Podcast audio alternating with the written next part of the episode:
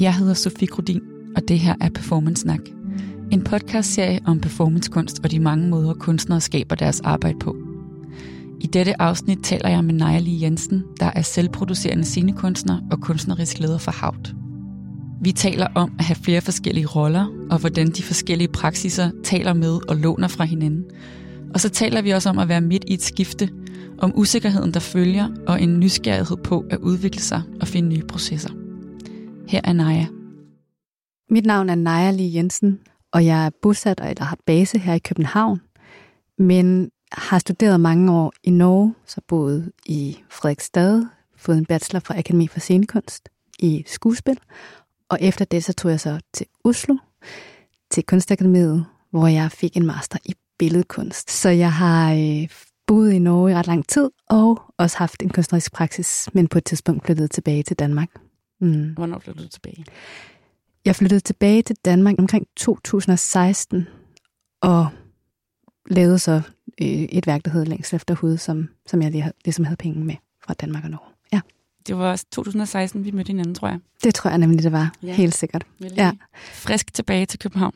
Så nu har du selvfølgelig fortalt, at du har, altså, du har studeret kunst i mange år. Før du besluttede dig for, at det skulle være kunst, du skulle, eller performance, eller det er jo så skuespil faktisk, det hed på, øh, på Frederiksstad. Hvornår blev du klar over, at det var det, du skulle?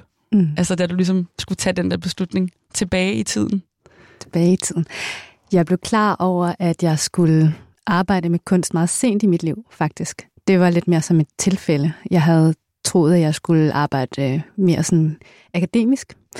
Øhm, men stødte så tilfældigvis på et øh, opslag om noget teater, øh, faktisk noget mere øh, interaktivt teater, øh, og begyndte så at, at lave det. Og så ændrede mit liv ligesom retning. Så det har været meget sådan en, en slags labyrintisk vej til, hvor jeg er nu, vil jeg sige. Det fortæller måske meget om, hvad det er, jeg gør. En labyrintisk vej.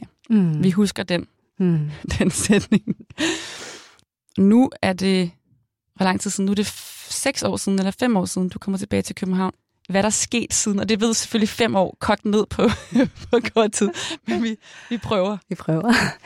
Jeg tror, sådan det, der skete, det var, at jeg arbejdede med, jeg har to praksiser, kan man sige, i mit kunstnerskab. Det ene er i Blackboxen, hvor jeg lavede længsel efter hovedet, sådan meget koreografisk værk, eksperimenterende, vil jeg sige. Øhm, og så har jeg også en praksis, som arbejder meget i et offentligt rum, og har altid kombineret de to ting, øh, og de hænger også rigtig godt sammen for mig.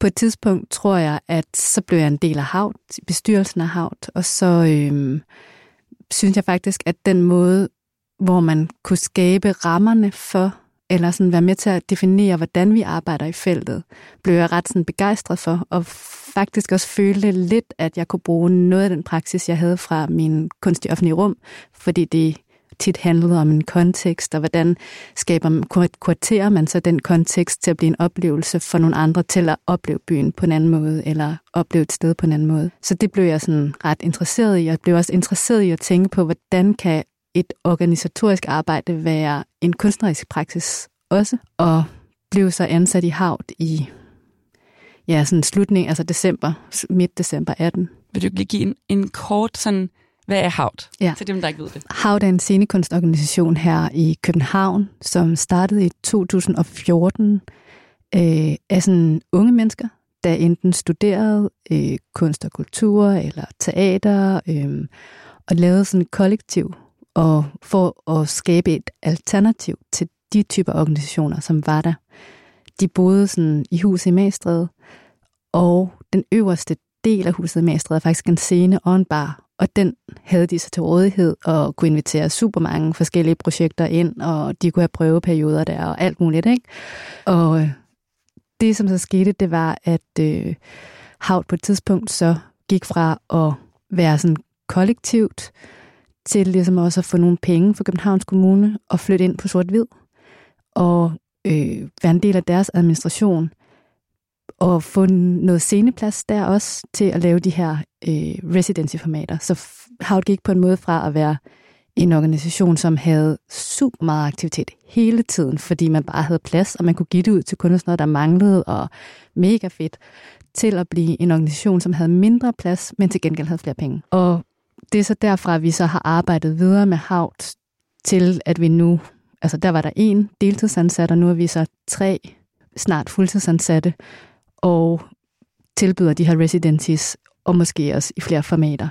Så har det ligesom sådan et, et udviklingssted, hvor alting altid er proces. Vi er virkelig meget på det her med proces, kunstnerisk proces, men stiller selvfølgelig også spørgsmål til, hvad er kunstnerisk proces? Fordi det ikke altid bare er, at en proces er, at man skal starte med at lave en forestilling fra A til B.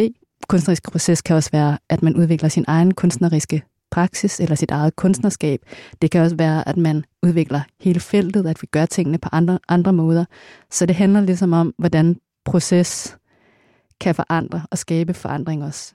Og det her proces, altså det er jo, det er jo faktisk det, vi skal snakke om i dag også, i forhold til os dig, Naja, i proces. Ja. Men, øhm, men du kom fra det her med, at der ligesom er de her to, øh, man kan sige to praksiser i dig, eller du, du har de her to praksiser, det er, det det offentlige rum, og det, som er i den blackboxen, og hvordan så kommer den tredje på en måde med her, som er det organisatoriske, eller det faciliterende, eller kuratoriske, sådan, hvordan det i sig selv bliver en en praksis eller en kunstnerisk måde at tænke på, og hvordan de kan blande sig sammen. Det lyder på en måde, som mange ting at skulle holde styr på i, i en persons øh, hoved, eller virke, eller hvad man kalder det. Måske ville det faktisk være, være ret fedt at høre lidt om de forskellige poster, som, som du har. Altså sådan, hvad forskellen, altså den store forskel på at arbejde i Black Box, som jo er man kan sige, det siger sig selv for nogen, men et, et, et sort, en sort øh, kasse inde i teater, som ikke har vinduer, som ikke er, som ligesom er sit eget øh, isoleret rum, kan man sige. Og så det offentlige rum, og så så det her sted, som du ligesom faciliterer. Sådan. Fortæl lidt mere om de forskelle, der er på de, de tre ting. Altså forskellen på de her tre, hvis man skal sige tre praksiser, altså det offentlige rum, øh, mere sådan den her black box praksis, og så øh, det at være i en organisation. Det er nok, at kunstnerisk i hvert fald arbejde i det offentlige rum, der er det meget situeret i en kontekst, det er meget situeret i et fysisk landskab, øh, Ah, meget påvirket af andre mennesker. Hvad sker der? Det er meget sådan et, et uterrenligt rum på en mærkelig måde, men også et, et rum, hvor, som er der, hvor der er mange mellemrum, og hvor der er meget sådan noget, folk måske ikke lige helt har set, fordi det er en del af deres hverdag, og bare blevet sådan en blind spot. Så i det offentlige rum selvfølgelig, der er der ligesom vildt mange øh, fortællinger på spil på én gang. Og det er jo så bare ens opgave, når man arbejder, eller i hvert fald for mig, det er ligesom at kigge på en af de ting, som findes der, og så prøve at sige sådan, hey, okay, men hvordan kan jeg så transcendere eller transformere det til noget andet. Hvordan kan jeg... Jeg arbejder meget kropsligt. Øh, det har været meget sådan sanseligt. Det har været meget at rejse. Det har været meget for en person ad gangen. Meget det her med øh, at tage noget, som du kender, lad os sige København eller Oslo eller en båd, og så et stadion, og så sige sådan, okay, men du kender det her, og du har en forventning til, når du træder ind, fordi alting er vi har allerede forestillet os, hvordan det vil være, men hvordan kan vi så bygge en anden fortælling, eller åbne op for en anden fortælling? Ikke nødvendigvis ved at putte en anden fortælling ind i, som man måske gør i, på scenen i en black box, men mere, øh, hvor man siger sådan, okay, men arkitekturen, lad os sige, et stadion, er hovedrollen i det her. Den kan nogle forskellige ting. Hvordan er det så, at vi bruger de ting, som den kan, til at skabe et andet type rum, eller en anden type øh, kontekst. Og det er jo meget sådan at lege med, øh, jeg, jeg tænkte meget på det som sådan noget art trouvé, altså sådan noget fundet kunst, ikke? hvor man ligesom sådan siger, okay, men det findes i virkeligheden, og nu putter den ind i en anden kontekst, og så får det en anden betydning. I Blackboxen, det jeg selv følte, Blackboxen er jo også en kontekst, som er vildt lang tradition, og inden for en bestemt type kunstnerisk tradition også, og forståelse af teateret som, som et medium og sådan nogle ting. Men hvis vi ser bort fra det, og bare tænker på, at der er noget, der skal fyldes ind i den her black box, der ikke nødvendigvis behøves at pege på rummet eller den kontekst, vi er i. Det kan handle om stress, det kan handle om en hund, der er blevet væk, det kan handle om altså, øh, Sankt Hans. Det kan, det kan handle om alting, det der kan være derinde i. Og det synes jeg faktisk var meget udfordrende for mig, fordi jeg altid prøvede, og jeg havde altid noget med mig, øh, eller der var altid noget omkring mig, som jeg synes, så, som jeg tænkte sådan, det der, det er det, jeg skal tage fat i. Det er det, der er spændende. Nå, okay, hvordan kan man... Det er sådan her, jeg oplever det. Hvordan kan jeg gøre det anderledes? Og her der er det som om, jeg skulle putte alting ind i blackboxen. Så for eksempel, nu er vi begyndt at snakke om længsel efter hud, så vi kan fortsætte med den, men det var jo ligesom sådan en, en menneskekrop og en kombucha-svamp på en scene med noget lyd. Men alting skulle man jo vælge. Altså jeg, som kunstner skulle jeg jo vælge, at jeg ville putte det ind. Jeg, ville, jeg kunne lige så godt putte en bil ind i stedet for en kombucha-svamp, men det ville jo have været noget helt andet. Så der har man en anden type, ja, der skaber man et univers, hvor det andet er øh, nogle relationer, man ligesom, og strukturer, man ligesom, øh, ja, sådan lidt arbejder med, ikke? bruger som materiale. Og jeg synes faktisk, det fra det offentlige rum ligner ret meget det at arbejde i en organisation. Fordi du arbejder i øh, nogle strukturer, som allerede findes. Det kan være støttesystemer, det kan være hvordan vi ser på kunstnerisk arbejde, det kan være øh, kunstneriske traditioner, alle mulige ting. Og så skal man ligesom i organisationen finde ud af, hvordan forholder man sig til, så til, til de ting, der allerede eksisterer, og hvordan skaber man nye forslag til nye forbindelser, nye muligheder i det allerede eksisterende. Og der putter du jo også nye elementer ind, så det, måske er det også en lille smule fra, som på Blackboxen, men, men du putter nogle nye elementer ind, som foreslår noget andet, og måske gør noget andet. Men øhm, ja, så jeg synes egentlig, den praksis, de to praksiser, føler jeg faktisk, at har en forbundenhed.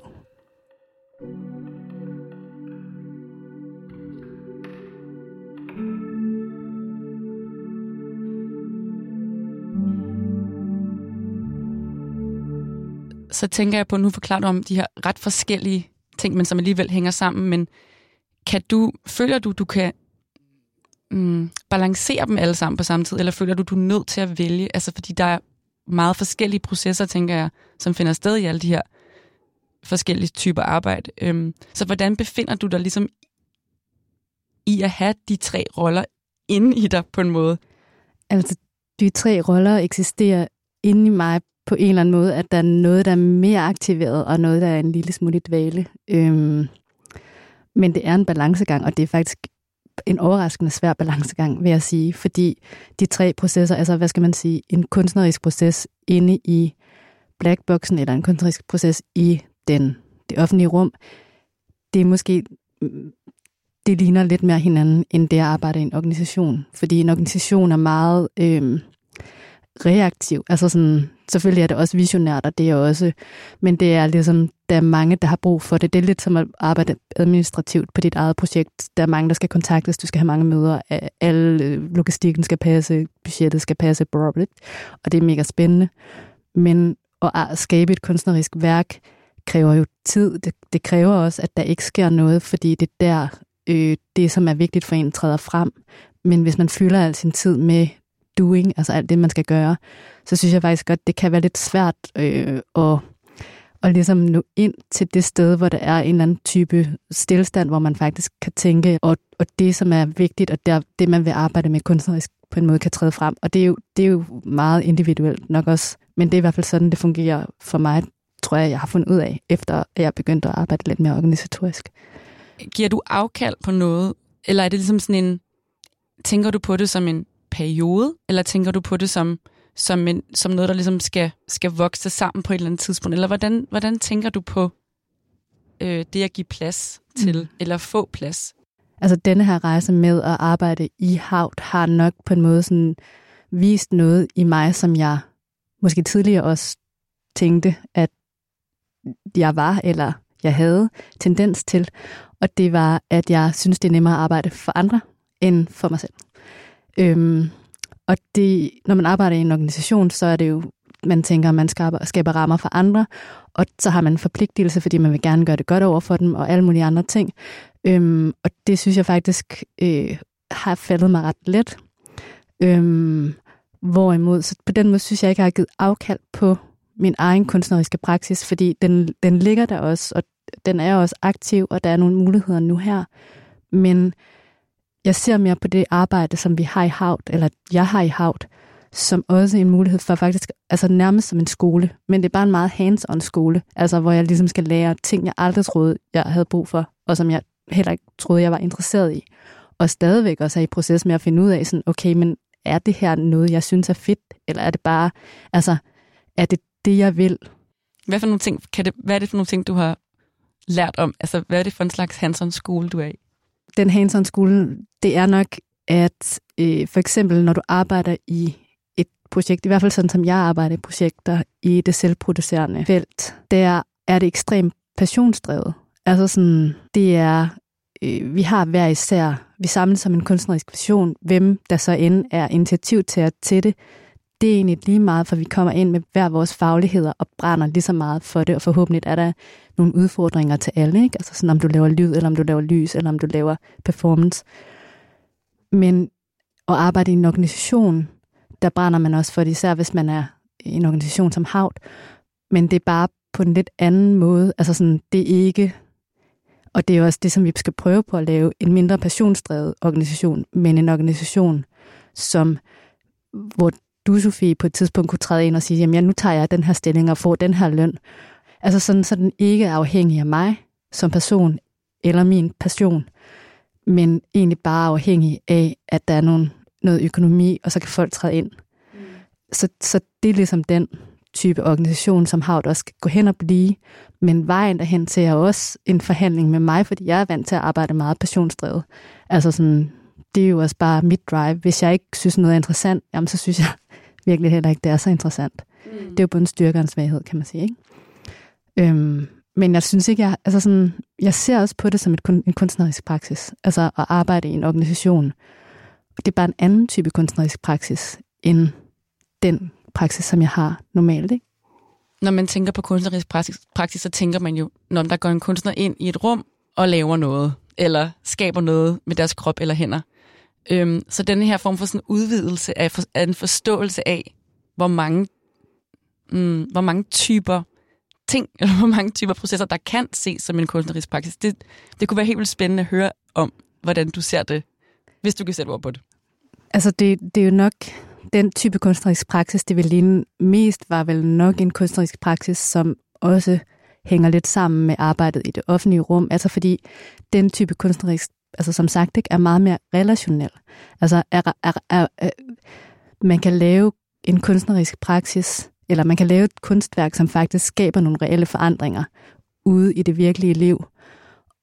Og det er jo på en måde også det, vi, vi håber at gøre i Havd, ikke? Altså sådan skabe nogle reelle forandringer, som kan påvirke noget.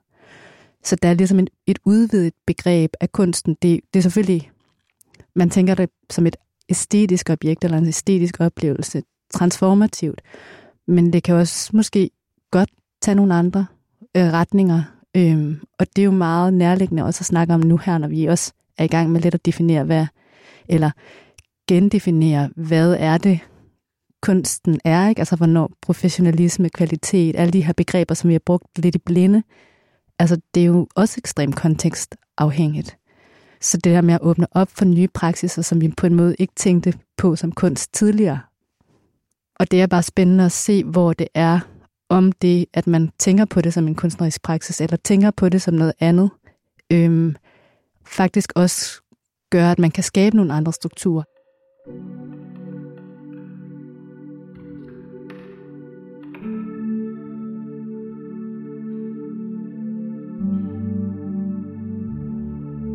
Vi snakkede øh, før denne her samtale, så snakkede vi om, hvor du er lige nu som kunstner, eller i din kunstneriske praksis, og som om, og, og, og som om du havde sådan en følelse af, at du var øh, i et form for skift lige nu. Hvor er du lige nu? Og befinder du dig midt i et skift, eller føler du, du er kommet over på den anden side af et skift? Eller? Altså, jeg føler på nogle områder, at jeg er meget øh, funderet eller forankret i, at jeg arbejder der på hav. Det er ligesom en del af den identitet, jeg har. Men samtidig er det også, jeg plejer jo at være kunstner. Det plejer at være den identitet, jeg har. Og der kan jeg godt mærke, at jeg har lige afsluttet et værk, der hed Mørk og Natur, som var et værk, som startede før jeg blev kunstnerisk leder på, på Hav. Det havde haft en super, super, super lang rejse. Og det afsluttedes jo så i 2019, tror jeg, eller sådan noget den stil. Og det er jo så spørgsmålet. Det er jo altid, når du har lavet et værk som kunstner, hvad er så det næste værk, du laver? Og man kan jo sagtens sige, nu har jeg snakket meget om hav som en kunstnerisk praksis, men det er jo også en type praksis. Så det vil sige, hvis man vil gå mere over, eller hvis jeg vil arbejde mere med den mere klassiske kunstneriske praksis, hvad er det så, jeg vil lave? Og der tror jeg virkelig, jeg kan mærke et skift, fordi jeg er blevet meget bevidst om, tror jeg, på det seneste, at jeg har en måde at gøre tingene på, og noget, som jeg altid vender tilbage til, som jeg synes er spændende. Og så er jeg alligevel også begyndt på det sidste at tænke sådan, hmm, er det nu det, jeg synes, der er spændende nu? Er det noget andet, jeg ligesom vil gøre, eller andre måder, jeg ligesom vil arbejde på? Hvem er jeg nu som kunstner, eller hvad er det egentlig, jeg brænder for? Og det er en helt ny følelse for mig, fordi måske som mange andre, det ved jeg ikke, det er jo meget sådan en organisk proces. Så arbejder man og går i dybden med en eller anden, et eller andet kunstnerisk værk, eller ja, en kunstnerisk proces, og så afføder det nogle idéer, eller noget, som man sådan tænker, hmm, om det her, det, det, åh, det bliver nødt til, det var ikke afsluttet, det bliver nødt til at gå videre med, eller man oplever et eller andet, eller sådan. Og det kan jeg mærke, det er ligesom, har jeg ikke gjort. Jeg er ligesom bare sådan, nå, så bliver det færdigt. Hvad så næst? What's next? Så er jeg så øh, blevet inviteret til at være en del af sådan et europæisk netværk, som hedder Institut, som er et netværk for kunstnere, der laver kunst i offentlige rum. Altså sådan 16 organisationer, der har inviteret en kunstner hver, og man så er inde i det her netværk i de næste tre år og har forskellige typer muligheder. Og det er heldigvis baseret rigtig meget på research, og øh, sådan, måske også lidt gentænkning af, hvad det er for et forhold, der er mellem organisationer og kunstnere og europæisk netværk, i hvert fald i, i tankegangen, så er spørgsmålet, om det også bliver det i realiteten.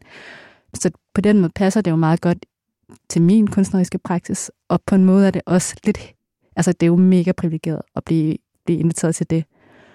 Og det er også lidt heldigt for mig, fordi at jeg på en måde føler, at jeg har et ansvar over for nogle andre igen, til ligesom at gå ind i det her kunstnerskab, som jeg ellers måske faktisk godt tror, at jeg kunne have lagt længere væk, end det er nu. Så der er ligesom en eller anden form for sådan, jeg bliver nødt til at forholde mig til, hvad det er for en type kunstner, jeg er nu, og hvad det er, jeg gerne vil. Og jeg er faktisk bare sådan helt usikker. Altså sådan, øhm, jeg kan mærke, at det er en, en kæmpe udfordring. Er det en udfordring, at du er usikker, fordi du ikke er vant til at være usikker? Ja, det er en super stor udfordring at ikke vide, hvad man vil kunstnerisk, synes jeg. Når jeg, altså siden jeg gik på skolen, og siden jeg er blevet færdig, så er det ligesom bare sådan, det ene er fuldt det andet. Altså lidt som det der, da jeg fortalte, hvordan jeg var startet på, øh, kommet ind i kunsten, ikke? et eller andet opslag, arbitrært opslag, og så bare, ja, ja, det skal jeg gøre. Så det er ligesom sådan, på en eller anden måde, ja, det her labyrintiske, du drejer med hjørner, så er der noget nyt, der ligesom åbner sig. Så det er den her følelse af, at jeg har drejet rundt om et hjørne, men der er ikke rigtig noget jeg kan ikke se, hvad det er, så jeg må bare sådan lidt læne mig tilbage og så tænke sådan, okay, men time will tell. Føler du, at der er en lyst til at gøre noget helt andet? Eller er det mere sådan en, hvordan finder jeg tilbage? Altså, hvor står du henne? Det er et super godt spørgsmål, hvor jeg står. Jeg tror, jeg står et sted, hvor jeg på en måde også var lidt træt af den måde, jeg gjorde tingene på, fordi jeg synes, det var sådan, jeg kendte den proces, og på en eller anden måde sådan, øh, var måske ikke så interesseret i at gøre det på samme måde, som jeg plejede at gøre det på. Så jeg står et sted, hvor jeg ligesom sådan er, jeg gerne vil gøre tingene anderledes. Jeg er bare ikke sikker på, at jeg kan. Altså, jeg er ikke sikker på, hvordan jeg skaber det rum anderledes til, at der er noget, der begynder, som vi også snakkede om. Altså det her med, øh, hvad er det, der lige, hvad er det, der der sætter tingene i gang, og, og hvor, hvor den rejse ligesom starter. Ikke?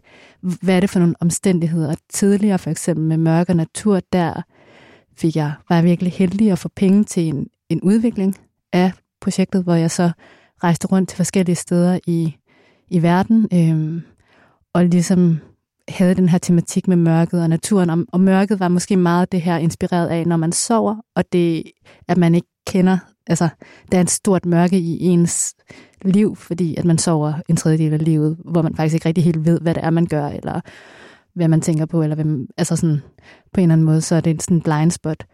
Og det var på en måde interesseret i at arbejde med, og øh, på forskellige måder. Jeg rejste for eksempel til, til Kirkenes i Nordnorge i vintertiden, hvor det var mørkt hele tiden, og fandt ud af, at jeg var mega nervøs for at køre rundt i mørket alene øh, på de her store hvide landskaber, hvor nordlyset kom, fordi jeg tænkte, okay, hvis bilen går i stå, så ved jeg faktisk ikke helt, hvad jeg skal gøre. Så er jeg ligesom bare sådan en sådan lidt øh, hjælpeløs dansker, der er ude i landskabet. Og den inspiration, altså fra de tre ture, den følelse af, øh, ofte er sådan en, en, uro, altså sådan en urolig følelse på en måde, den tog jeg så med ind, og det blev sådan en katalysator for at lave det her værk, hvor folk ligger i telte og, og ligesom oplever faktisk mest sig selv og deres forestilling af verden. Så det er jo ligesom en måde at gøre det på, som en rejse, som jeg har taget, og som har så ind de forskellige typer værker, som jeg alle sammen er glad for, men det var også som om, jeg har lyst til at prøve en ny rejse. Ja, hvad så nu? Mm. Og vi snakkede også lidt om det der med, kan man, kan man aktivt ændre sine processer? Altså en ting er jo sådan, at man kan se på sig selv udefra og være sådan, der skal ske noget. En anden ting er så, hvad er det så, der skal ske? Og det er sjovt, fordi man lærer jo som kunstner, eller det gør man nogle gange, at blive meget bevidst om, hvor starter jeg? Eller hvordan starter jeg? Eller og hvad er de her skridt? Altså, hvad er en proces? Men når man så står i en situation, hvor man skal ligesom designe en ny proces, og man har alle muligheder åbne, så kan det jo også være helt vildt skræmmende. Men er der nogle ting, som du sådan har lyst til, altså uden at vide, om du kan eller ikke kan, men er der noget, sådan, der er lyst, hvad hedder det, drevet eller beton, eller hvad man kalder det? Jeg har faktisk tænkt rigtig meget på det her med det, altså kunst i det offentlige rum, og hvordan det for mig har været meget sådan øh, fysisk og sansebåret og oplevelsesbåret. Og på en eller anden måde er det jo også det her med, at hvis man ikke altid har, hvis man ikke er vokset op med, at der altid har været internettet, så har man jo også oplevet et, et tidspunkt, hvor verden, den fysiske verden, bare var, der var ikke sådan helt vildt mange lag med, at man kunne være andre steder, man kunne lige se, hvad sine venner gjorde, eller hvad en eller anden organisation gjorde, eller sådan. Men det er der jo nu. Så det var egentlig det, er egentlig det jeg sådan er ret interesseret i, det her felt mellem en form for sådan det stedspecifikke, kontekstspecifikke, og så det her digitale. Altså sådan, fordi det informerer hinanden på en anden måde, end det gjorde, da det ikke var det digitale. For der var der bare den kontekst, der var der. Men jeg ved faktisk ikke rigtigt, hvordan man gør det, fordi jeg har aldrig arbejdet med noget, som er digitalt, og jeg er jo bare en forbruger på internettet. Jeg er jo ikke sådan en, der kan, der kan kode eller gennemskue, hvornår jeg bliver øh, kokificeret og alle de der ting.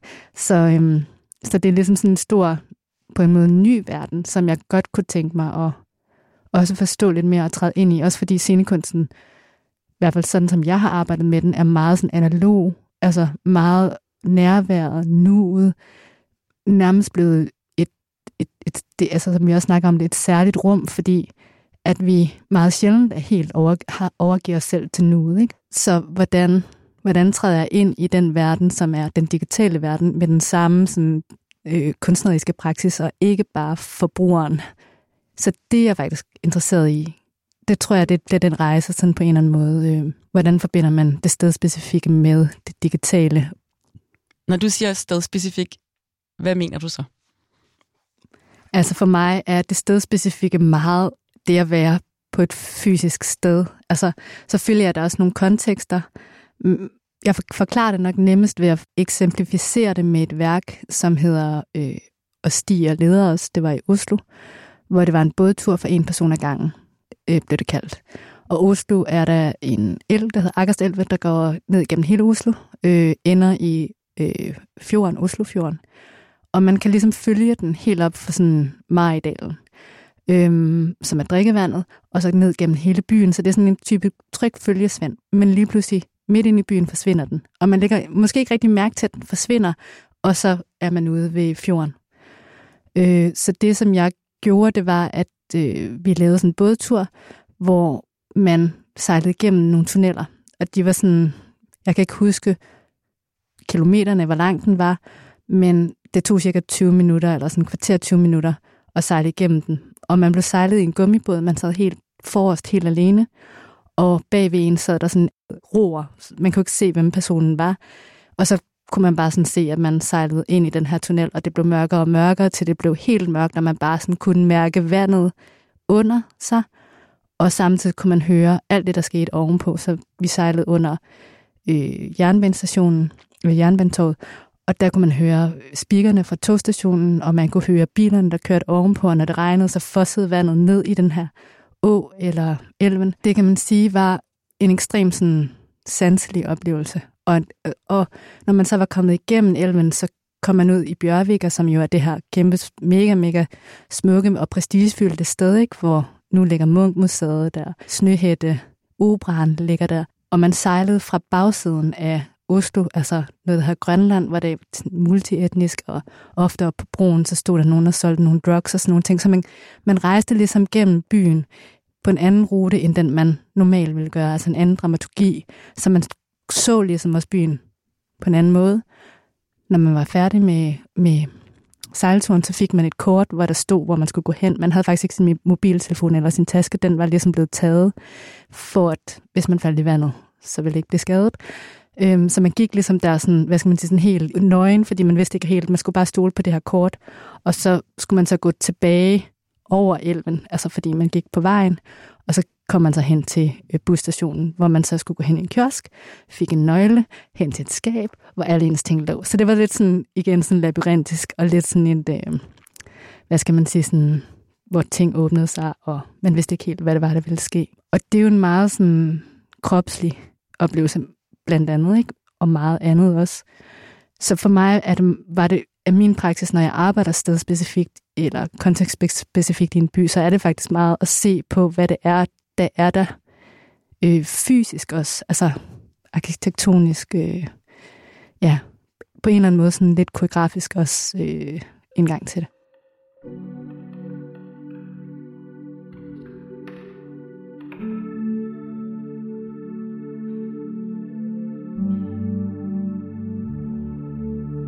Så nu hopper vi tilbage til det der med det stedspecifikke i det digitale. Nu ved jeg godt, du ikke vidste, hvordan din proces skulle starte, men er der noget i, i det, altså sådan i hvordan man ligesom griber fat i noget, der allerede er der? Altså i det sted specifikt? Øhm, ja, altså nu tror jeg, at jeg kommer til at gå lidt fra øh, det der meget sådan kropslige fokuseret, hvor man ligesom bare er i et rum. Ja, det er meget, en meget naiv øh, måde at arbejde på, men det, jeg kan virkelig godt lide den. Til ligesom også at ja, samarbejde med nogen, med nogen, som kan åbne de her forskellige rum, som jeg ikke kender så meget til. Det kan være nogle historiske rum. Det kan også være nogle digitale rum. Det kan også være, ja, altså, jeg ved det faktisk ikke. Det er jo også det, der er spændende, at du ikke ved det. Ja. Der er det der med, altså jeg, jeg tror, jeg er interesseret i det der med, i det, i det der er ukendt, eller i, i sådan det skræmmende ved ikke at vide, mm.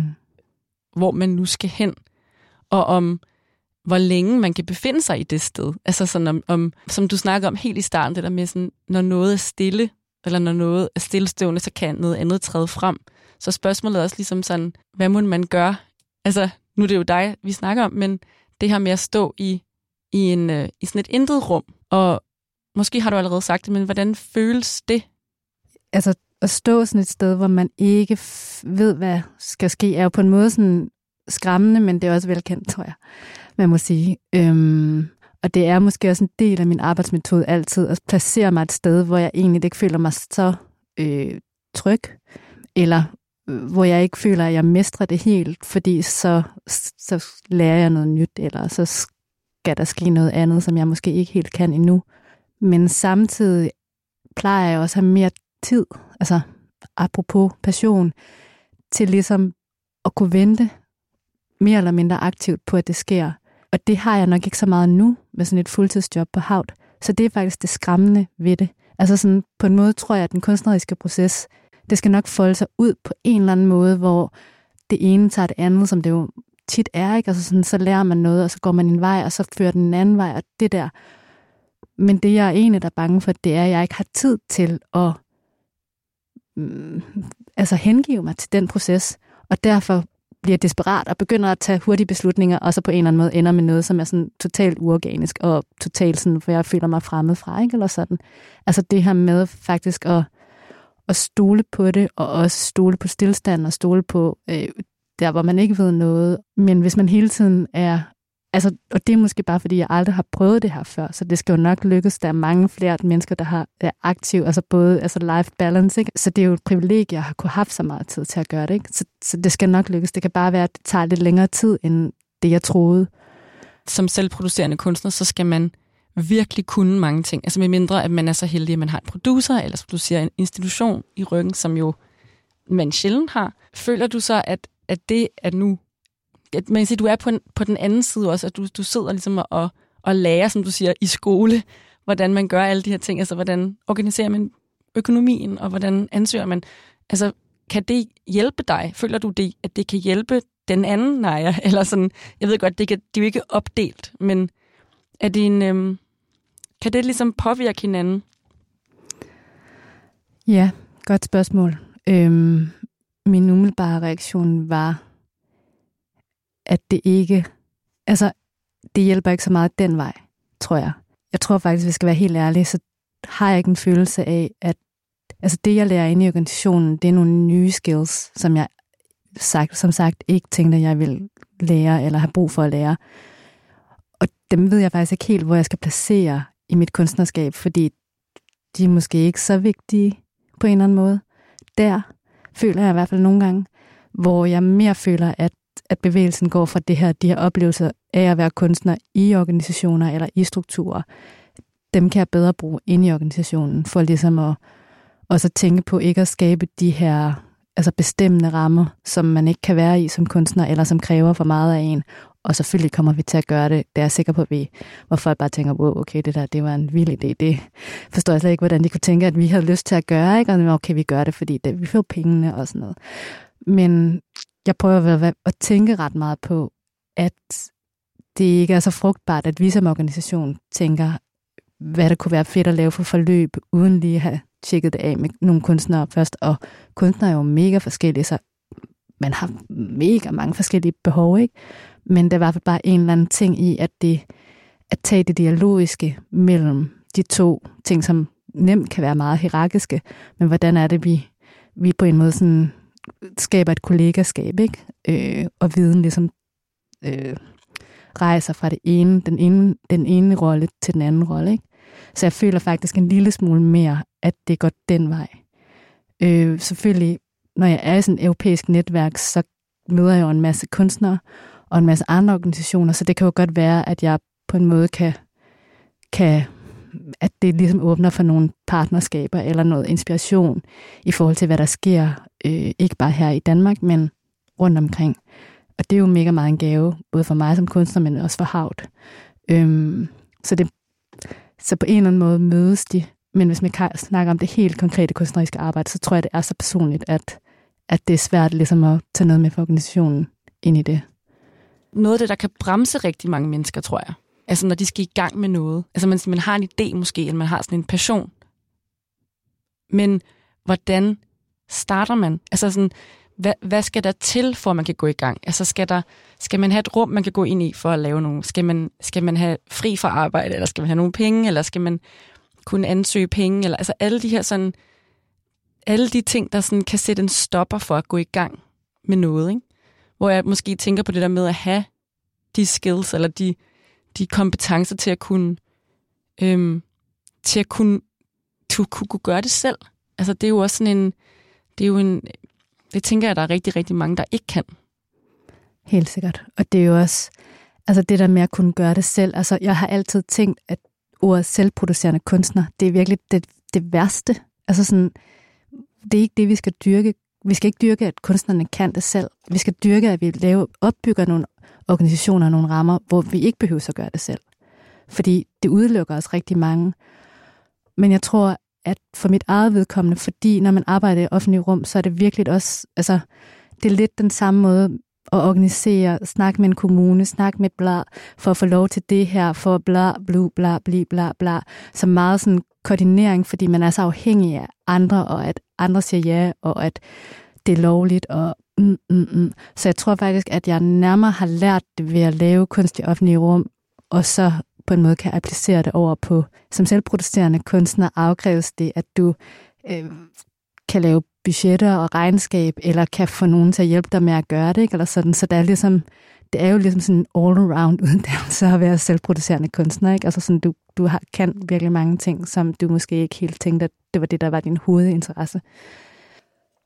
Når du sætter gang i et projekt som for eksempel Mørke Natur, som du lige snakker om, eller Længsel efter hud, som, jeg, som jo har enormt mange mennesker med. Altså der er, som du siger, der er øh, kommunikation med et teater eller en festival, eller dem, der ligesom skal præsentere værket, og der er en lysdesigner, en lyddesigner, og der var en duftdesigner, eller en, der er helt vildt mange mennesker øh, med, og det starter ligesom med dig. Så der er også noget med det der med, hvordan man bruger de evner til ligesom at kunne facilitere en proces, som jo kun er dig, der kan gøre, fordi det er dig, der har, man kan sige, den overordnede idé. Så det er også lidt interessant, ikke nødvendigvis, det skal bindes op på, på havt kun, men hvordan du ligesom tænker på dig selv som, som facilitator af processer øhm, i dit arbejde, men også, det kunne også godt være havt, men altså... Altså, jeg tror, at være facilitator processer, eller er processer, det er egentlig mit kunstnerskab, hvis jeg skal være helt ærlig. Altså, måske mindre faktisk i Blackboxen, det er jo mere sådan samarbejde. Det, der føler jeg faktisk, at vi selvfølgelig er det, ja, hvis vi skal et sted hen, så er det mig, der booker hotellet, og så kan det være, at jeg booker et helt vildt dårligt hotel, og så kan de sige, øh, det var dårligt. Men øhm, der, der føler jeg faktisk, at vi på en måde sådan er på rejsen mere eller mindre sammen. Selvfølgelig har jeg en konkret idé omkring, hvad det er, jeg godt kunne tænke mig at skabe, men det her med at snakke sammen og, og finde frem til, hvad er det så, vi brænder for hver især, og hvordan er det så, vi på en måde sådan skaber det sammen, føler jeg faktisk mere af, en, af en, et, et samvær øh, øh, end en facilitering af et proces. Men hvis man bare ser på mørke natur som publikum, det, det, det tænker jeg faktisk er en facilitering af en rejse. Altså det her med, at man kommer, og så skal man øh, efterlade sin, sin taske, det skal man altid, øh, og så går man ud på en vandring alene, og så lige pludselig møder man en person, som siger, at man skal gå derned, og så sker der noget andet. Øh, der er en mand, der stabler nogle sten, og der er noget tekst, og så skal man så gå op igen og kommer til... Altså så hele rejsen er på en måde en facilitering af en rejse gennem rum og tid selvfølgelig. Øh, og meget fysisk. Og det samme også med de værker, jeg har gjort i, i det offentlige rum. Altså det handler meget sjældent i de værker, jeg laver, om at kigge på noget, og så følge med og forstå en handling. Det handler mere om at skabe et rum, altså facilitere et rum, eller kvartere et rum, hvor folk ligesom kan være i, og så på en eller anden måde lægge de ting ind, og læse de ting, de selv kommer med. Altså jeg tænker ofte på det som et museum, altså hvor man kigger på en genstand, og man kan selv selvfølgelig der bestemme, hvor lang tid man bliver der, men det er et eller andet med, der sker jo ikke særlig meget. Altså sådan visuelt, så er det jo ikke som en film, hvor der ligesom bare klippes hele tiden, eller en scenekunst, der roterer scenen, og så sker der noget nyt. Det er mere bare, at man er der, og så på en eller anden måde, så øh, kan man have et øjeblik, og det er meget individuelt, hvad for et øjeblik man har. Så det her med at facilitere et rum, hvor folk faktisk har ret meget tid til, måske først at kede sig, og så bagefter forhåbentlig at ligesom at det transformeres til noget andet, eller måske keder man sig slet ikke, men altså det her eget rum. Ja, så det, det er faktisk en facilitering, og det samme tror jeg, det handler også om i havt, altså sådan at facilitere, at der kan skabes nogle rum, for at der kan ske noget. Det vigtige er at skabe mulighederne, hvor de her rum kan opstå. Og så kan nogle andre fylde nogle, nogle ting ind i de rum, øhm, og få det ud af det, som de vil, ikke? Eller sådan. Altså, så på den måde, så er er mit kunstnerskab, handler den måske meget om at facilitere oplevelser eller rejser for folk. Tak fordi du vil komme og snakke med mig. Tak fordi jeg måtte.